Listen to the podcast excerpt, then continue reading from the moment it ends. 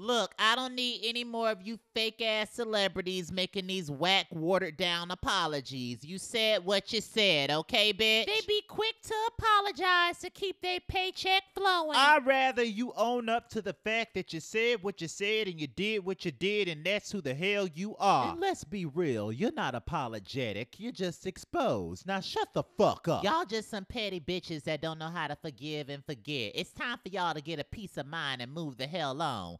Oh, bye. Oh, I can move the hell on. I just won't be supporting or following any of these celebrities that go against my morality, okay? Celebrities are human beings, girls and gays, and they mess up and should be able to be forgiven. Majority of these celebrities only apologize because they want to keep their brand deals. I hope none of y'all actually become celebrities because y'all gonna understand what it means to be in the spotlight. They are human beings and human beings mess up.